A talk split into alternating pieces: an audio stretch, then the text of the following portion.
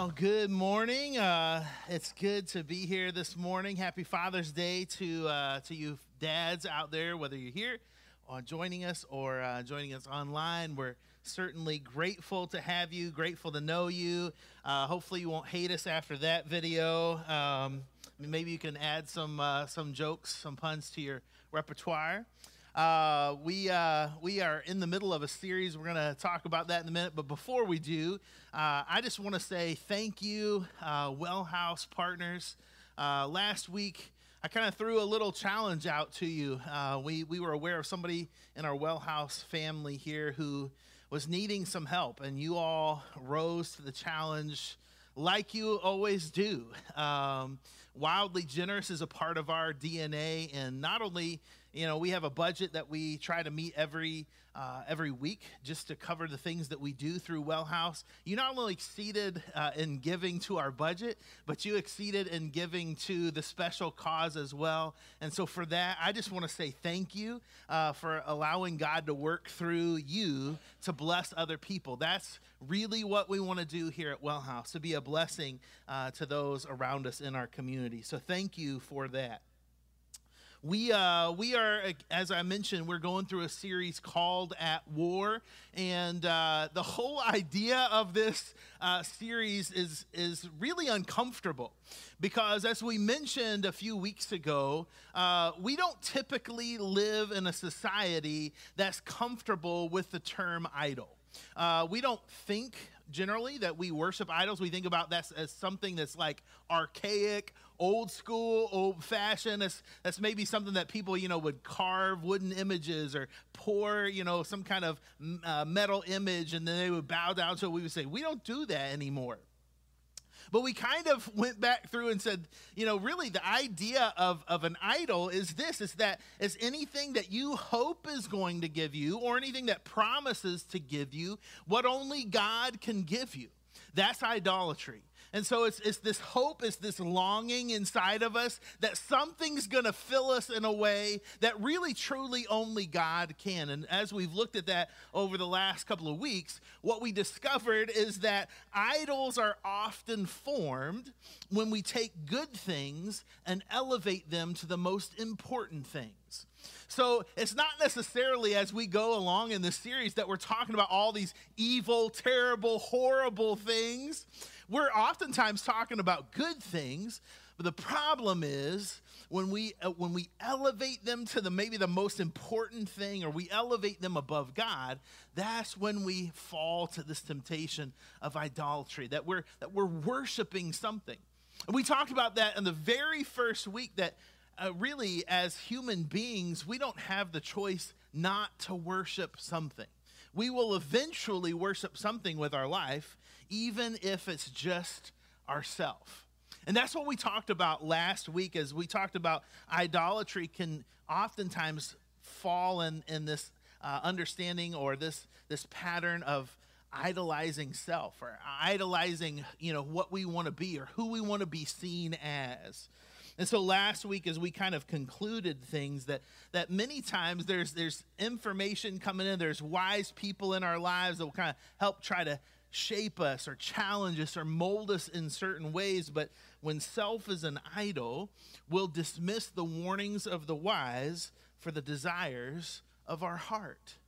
And this is the danger of when self is an idol, because there'll be times where people will say, hey, listen, you, you really should kind of pay attention to this, or man, you, you should watch out for this, or have you ever thought about this before? And we will dismiss the warnings of the wise for the things that, that we really want deep down inside. No, it's not ever going to happen to me. No, no, no, you don't know what you're talking about in this certain circumstance. And then eventually we wind up finding out that we have dismissed the warnings of the wise, and we fall in trap to ourselves. Now, I need to tell you, I'm going to start off with a warning today. We, we're moving on in this series, uh, and today we're talking about the idol of entertainment. And I want you to know right off the bat that some of the things that I'm going to say, you're going to dismiss maybe quickly as this this really seems like archaic old stuff, right? Like, Steve, are you somehow are you like living at home with no phone or no, you know, no computer, no T V? Are you anti all those things? You're anti sports? And you can ask my family, I love sports. I love sport. I would watch it all the time. I love football. I played football. I played basketball. I was a wrestler. I played baseball. I did all those things. I, I love them. If you ever want to go to a football game and you want to pay, I'm there. I mean, I'm all in. I am all in with those things. I love watching documentaries. I could watch them all the time. It's one of my favorite things to do, especially if it's like some kind of murder mystery or, you know, somebody that kind of went off the, cr- I don't know why I'm drawn to that. Some some of you are drawn to that too. We should probably not talk. I, there's something wrong with this, I'm guessing. I don't know, but I love that stuff. But just because I love it doesn't mean I don't need to open my eyes to the fact that there are some things that happen in our life that if we leave them unchecked, they will devour us. And so today I want us to open our eyes to the possibilities. Chris talked about in the communion devotional today, the Knights of Templar, and, and as they were baptized in the water, they would, they would always stick their sword out of the water. Today I want us to, to maybe come to grips with the, the fact that there's some things in our life, and maybe for you it's entertainment. And that looks various forms, but maybe there's a part of your life you're like, listen, this is kind of separate and apart from the way I follow God. There's a lot of forms of entertainment that we find in our life. A lot of different things that, that can kind of take the place of the importance of, of God. There's some stats that I kind of want to read to you as I was looking this week on just the various forms of entertainment and how much time and energy and resources we spend on entertainment.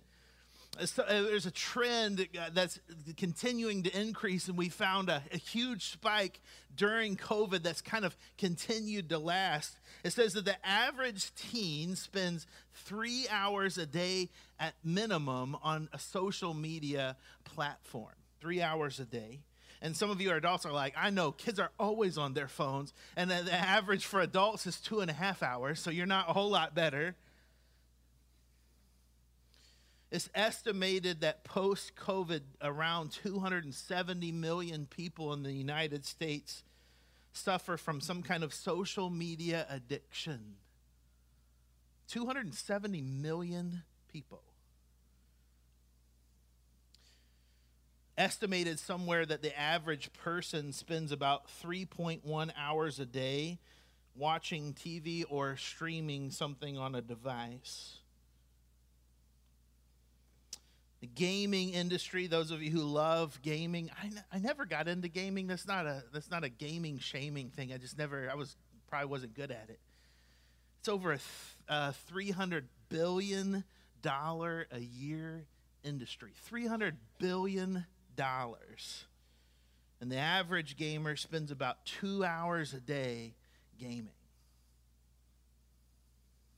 Professional sports, we have tons. Of, I was I grew up as a A Pacer fan from uh, from the Hoosier land. So if you know anything about those Indiana folks, we loved uh, we loved all kinds of basketball in the movie Hoosiers. You you may have watched that with Gene Hackman back in the day. But then Peyton Manning came to town, and he converted all of us uh, basketball fans to football fans, right? And we would support, we were like Pacers, whatever. Now we're Indianapolis Colt fans, and we're Peyton Manning fans. And when Peyton Manning left, it broke our heart, right? And I, we, we love sports, and maybe you love sports too. For two thousand twenty-two, it's predicted that the sporting industry will gain over eighty point five billion dollars this year after all expenses are paid. eighty point five billion dollars. Maybe maybe social media is not your thing. Maybe it's not T V. Maybe it's not gaming or sports.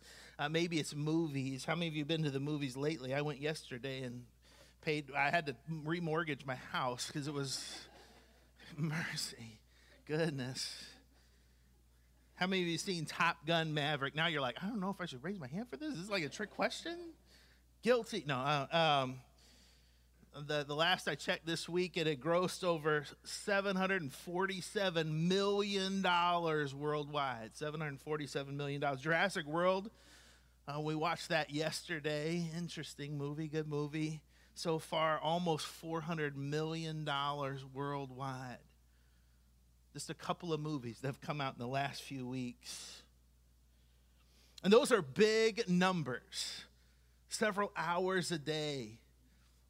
Billions, millions of dollars every year. And so it got me thinking about, wow, if that's if that's the kind of time and investment and, and money that we, you know, we would spend, and, and what does it look like for those of us who who call ourselves Christians? I don't know if that was me. I don't think I'm getting any texts. That's a, somebody's playing a joke on me. All right. Um, I wonder what it would look like if, if we kind of broke our stats down the same kind of way. Like, what would that look like? And so I began to kind of do some research, and And this is some stuff that I found online this week as I was kind of fact-checking some things. It said in two thousand twenty-three, about sixty-three percent of the U S population consider themselves to be Christian. sixty-three percent. In fact, we're kind of moving more uh, that, as we understand culture and what's happening into a, a post-Christendom society, meaning that at one point in time, there used to be a lot more Christians than there were people who did not believe uh, in, in Christ or consider themselves Christian, but we're moving uh, faster and faster into a post-Christendom society where a, a larger number of, of people do not consider themselves Christ followers. But of that sixty-three percent that consider themselves Christians, eleven percent of those people say they spend time every day, at least a little bit of time every day, reading their Bible. eleven percent. Of the sixty-three percent of Christians, forty-seven percent say they belong to a local church, but only twenty-six percent are willing to invest two hours a week into belonging to a local church. So I'm willing to uh, uh, belong to one as long as it doesn't cost me any time or resources or energy or money, things like that. Then, then I'm out. Healthy Research Funding says that the average contribution given to a church each week, the average is seventeen dollars a week. Now, you might think, well, that's sure. There's people who, uh, you know, they're making less. They're, they're not living on a whole lot. But then when you read the other research of the billions of dollars that are going to sports and, and gaming and things, you realize that we're lopsided. Less than five percent um, of all Christians, they say tithe. Less than five percent. And that tithing has dropped over fifty percent from nineteen ninety to two thousand fifteen. Where does that tell you the trend is going? See, the reason why I bring this up isn't the fact that I believe entertainment is bad. The reason why I bring this up is because I think sometimes we need to shed some light on some things that we hold out of the water, some things that seem untouchable, but I'm telling you, it's growing. There's something that's growing among us, and if we don't address it, listen, if we don't address it, it will become an idol that we will not touch.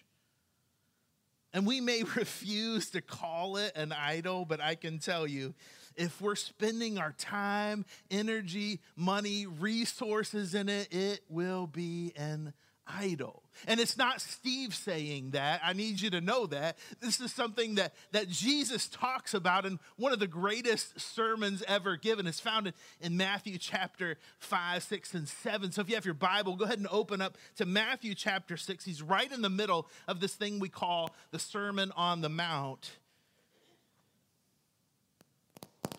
In Matthew chapter six, is that me? That might be me. There we go. If I need to switch over, you just let me know when. In Matthew chapter six, it says this, Verse nine, don't store up for yourself treasure on earth where moth and vermin destroy and where thieves break in and steal, but store up for yourself treasure in heaven where moth and vermin don't destroy and where thieves don't break in and steal. For where your treasure is, if you have a highlighter, underline, you, you write this down. In fact, if, if you if you want to write this down in notes and look at it this week, that would be helpful for you. For where your treasure is, there your heart will be also. The eye is the lamp of the body, and if your eyes are healthy, your whole body will be full of light. But if your eyes are unhealthy, your whole body is going to be full of darkness.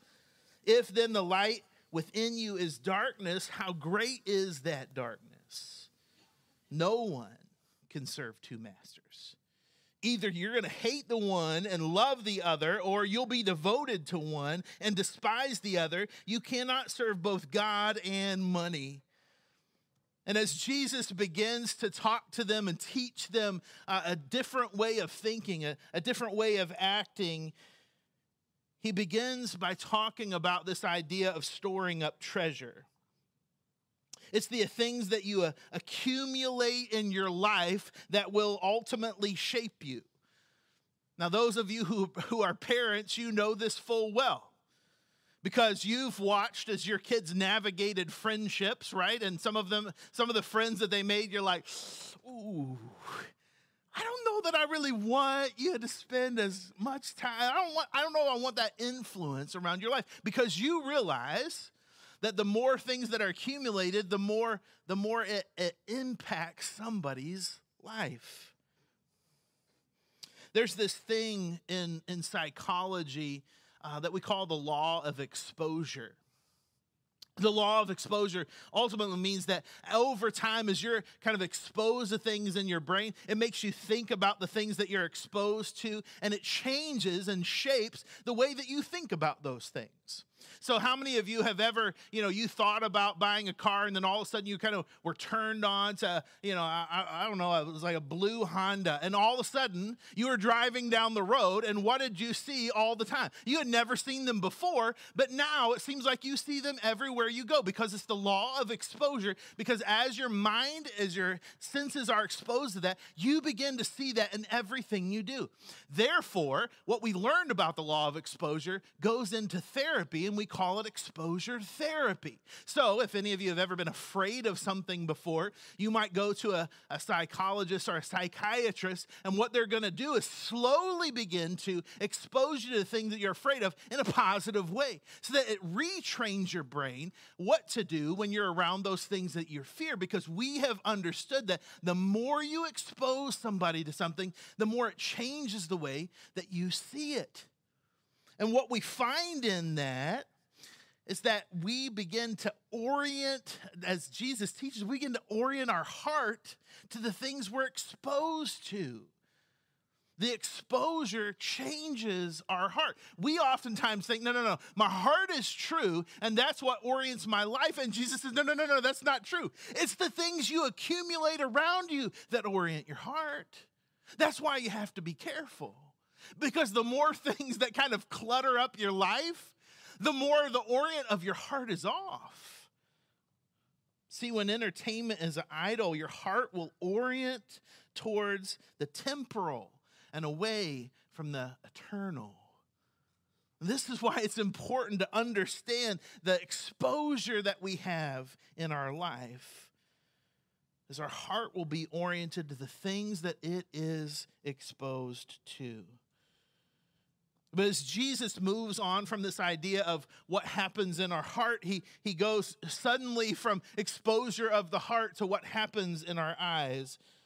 And Jesus begins to talk about the eyes, and, and he says that the eyes are a lamp to the body, and the more that we take in, if, if it's darkness, our whole body will be shifted in a dark way.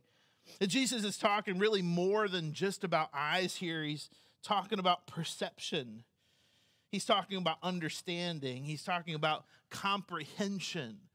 Those, those things that, that we feel like we have a good grasp on reality, or a good grasp on what really happened. We generally think things are the way that we see them. We are right. We see the dangers that lay ahead. We can comprehend and navigate obstacles in our life, and we can understand the truth. And so therefore, as we see it, it is.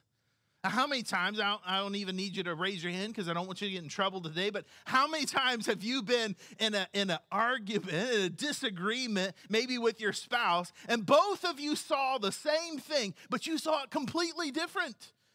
Ever been there before? Don't raise your hand. Do not raise your hand. You've been there before. Of course you have. Because we think we see the way things really are. But I have to tell you something. That's not always the case. I want you to watch this short video just for a minute.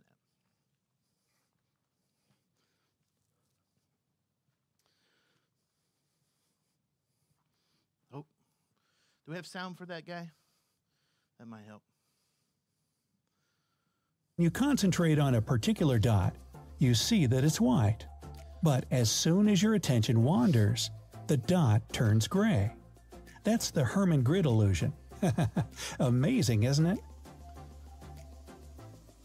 We can take this illusion one step further by positioning white dots at the intersections of gray lines, all placed on top of the black background. Look at this image attentively, and you'll notice black dots starting to pop up at the intersections of the grid. Doesn't it create a scintillating effect? So why do your senses let you down by making you see gray or black instead of white?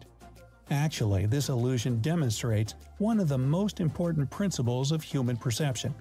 You don't always see things for what they really are. You don't always see things for the way they really are. See, I think we think that we can perceive things and perceive reality rightly, but that's not always the case. In fact, if exposure therapy is true, if, if the things that surround us begin to impact us, then maybe what happens is our reality is shifted to the exposures that we have. And then therefore, as Jesus talks about, listen, careful about the abundance that you bring up in your life, because it's going to do more than just orient your heart. It's going to change the way you comprehend and see things. It's going to change the way in which you perceive and, and, and understand the world around around you. I want to try something if you're willing to do this with me, okay? You don't have to let anybody else see it. But I want to show you something in your life. Are you ready for this? If you have a smartphone, pull it out. Go ahead. I know it's church, but it's not a museum, so that's important. Go ahead, pull it out right now. And then if you if if whether you have an Android or an Apple phone, go ahead and click on your settings. And you don't have to scroll down too far if you have an iPhone. If you have an Android, I can't help you out a whole lot. It's called something like wellness or something like that, I think. But if you have an iPhone, you can click on screen time. It's not too far down too far. And you can find your activity from the whole last week. Then I want you to take it one step forward more, and I want you to click on see all activity. Now, this isn't a conversation between you and I. This is just a conversation with you. Let me ask you something. Of the abundance of things that we, I know all of you are like, oh my gosh, I don't want to show anybody this, right? Of the abundance of things that you have in your hand at any given point in time, is it orienting your heart to understand the reality of God's truth? Or is it orienting your heart and your eyes to other truths around you? See, I think the reason why the church is struggling so much is because there's this secret thing that we hold out of the water, this entertainment thing that says like, all right, listen, I'm going to I'm gonna baptize the whole rest of myself, but this entertainment part, I mean, this is the fun part. This is the this is kind of the downloading part. This is the downtime part. This is the This is the part that really shouldn't affect me, and so we hold it out. But we don't recognize that it affects all of us. It orients our heart and it changes the way we see the world. It changes our purpose in life for immediate pleasure. See, when entertainment is an idol, purpose is sacrificed for pleasure. we ultimately begin to, to see things. Oh, man, I really want that. I really, really want that. I, I talk to my kids all the time. They're like, man, I really got to have that. You really got to? You got to? Like it, it, it reorients the way that we live. The things that we, we see that we might want become a need. In week one, we talked about worshiping something. We may not call it worship, but our time and our resources and our phones, they don't lie.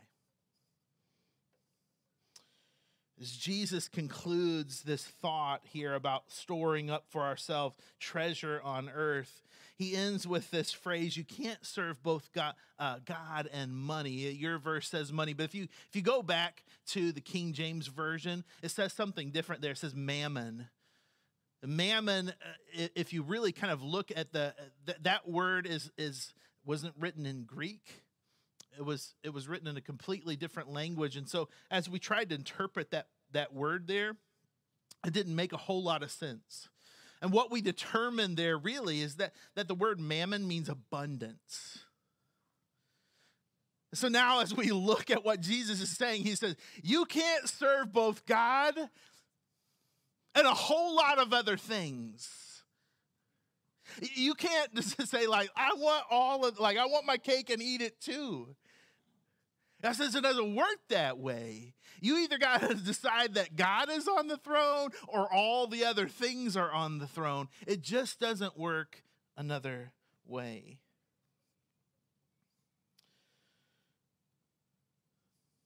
This idea of abundance is so infiltrated in our system. It's hard for us to see it sometimes. We always want more.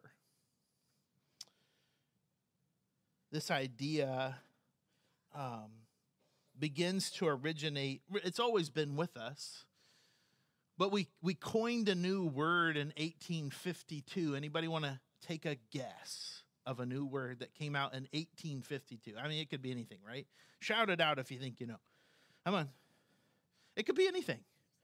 Excessive. Come on. We're not in a museum. I won't I, I won't I won't yell. Stuff. Stuff. Good guesses. Anybody else? Come on.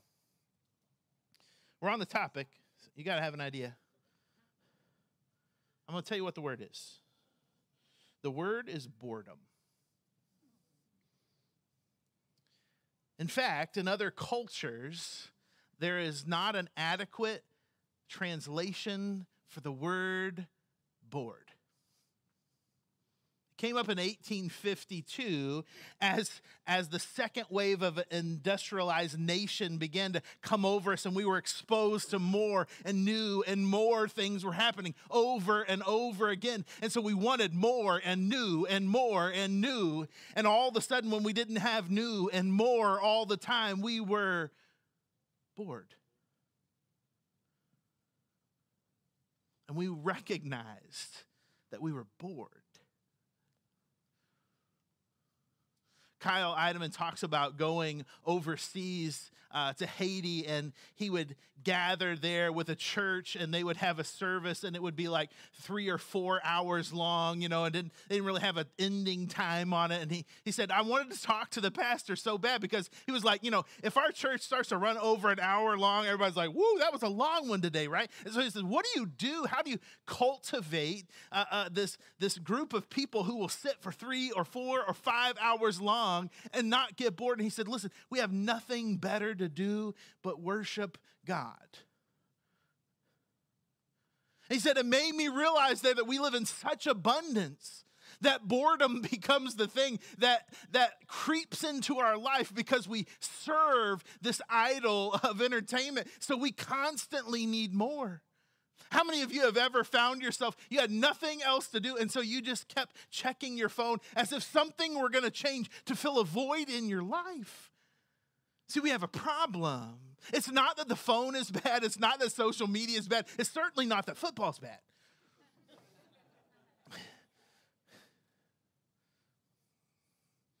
It's maybe that we've elevated it to a level that it was never intended to be. See, I think God created things for our enjoyment. In fact, he said he created all of earth for us to enjoy, but he never meant for us to worship it. See, we were made to worship one thing.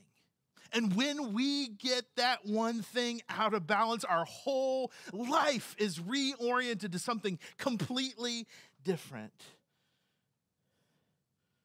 When entertainment is an idol, you will never feel content.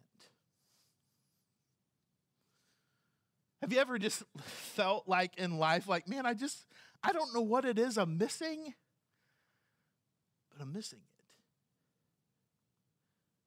And so you begin to fill it with more and more and more things, hoping that more money or a better job or a different spouse or better kids or a new place or whatever that thing is would finally make you feel content in life. But I'm telling you, it's in the wrong place. It's lopsided. It's never going to work. Band, if you'll come on up as we kind of close out. I don't want to leave us hanging in this, just exposing a problem without moving forward to something that we can do about it. So what do we do with entertainment? Steve isn't up here saying, all right, listen, throw away all your tickets and throw out the PlayStation and listen, don't get on T V anymore. It's all bad. That's not the point. I think there is something that we can do with entertainment, but I think, first of all, we have to just address the issue. That maybe you and I, we have an entertainment problem, and that maybe entertainment really wants to become our idol. And so the first step is just to be honest. Do you control it, or does it control you? I did this experiment a couple, about a year and a half ago. I was listening to a guy, and he talked about how to be more efficient at work. And he said, uh, in his speech, he said, do you know that the average person who works an eight-hour day now only spends about an hour and a half actually working? I thought that can't be true, so I looked it up, and, it's, and it is true. It's, and, and basically what they're saying is there's so many interruptions now, especially with our life happening, that we constantly look to, to see what's, what's happening in our world or what's happening in our life, so we don't, we're not as efficient as we once were before. So he says, listen, what you need to do is set a timer on your phone and then just pledge not to look at it until that timer goes off. Set it in another room. And so I started doing it. I set a timer on my phone for an hour. And within, every once in a while, I have this urge like, what? Do I have any notifications? Did, I, did somebody text? And I noticed how many times I was being drawn back to this thing because I realized I don't control it. It was controlling me. Is it your natural default without ever thinking about it? Have you ever found yourself like mindlessly scrolling through Facebook? And all of a sudden, it's like, I've only been on there for five minutes, ten minutes, and somebody who loves you dearly said, no, no, no, no. It's been way longer than that. No, it hasn't. Yes, it has. It's your default setting without ever even thinking about it. Are you aware of how much time and effort and money you spend on? If you were honest with yourself, think back through. Let's just be honest. You don't have to admit it to anybody else, but just be honest with yourself. The second step I think for us to do is to be wise. Listen, again, entertainment is good, but we have to be wise with it, and we have to set boundaries with it. We set boundaries with our kids, but one thing I notice is it's hard to set boundaries with me. And maybe you find that too. Set boundaries with time and content and resources that you're going to spend towards this entertainment thing. And if you find yourself lopsided, it's like, all right, you know what? I, I look back through that thing on my phone that Steve was telling me about, and I noticed I spent about two minutes this week on the, on the Bible app, but I spent like five and a half hours on Facebook. Then maybe it's time to reorient some things, don't you think? The third thing is this, be resourceful. Again, I want you to understand that it's not entertainment that's bad.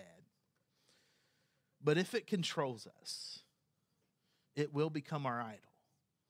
And that is bad. It's not only bad, but God says, listen, it will destroy you. But it can be a great tool. I love things like the Bible app or Right Now Media. Those things are good. But maybe you can even take it a step further and use the electronics and the entertainment that you have to get to know people. If you love entertainment, football, I mean, invite somebody to go with you. I love the Billingsleys this year. It was, it was a great opportunity to get to know them better. So we went out to a game and got to spend an afternoon kind of learning about each other and rooting on the Titans as they defeated my Colts. Peyton's not there, so I gave it up. We can use the resources that we have through entertainment to still glorify God, but it takes being aware.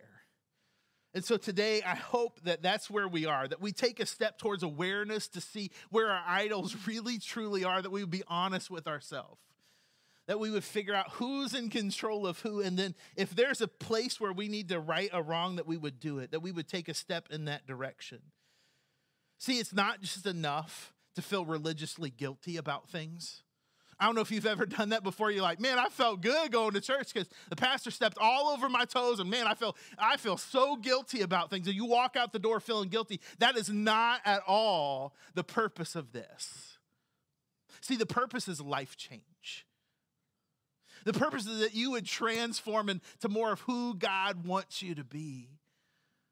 And so take something from today and begin to allow it to transform your life, to shift other things from the idol to God as you put him on a pedestal that only he can be on.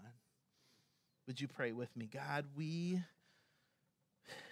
we love you, but help us to love you more.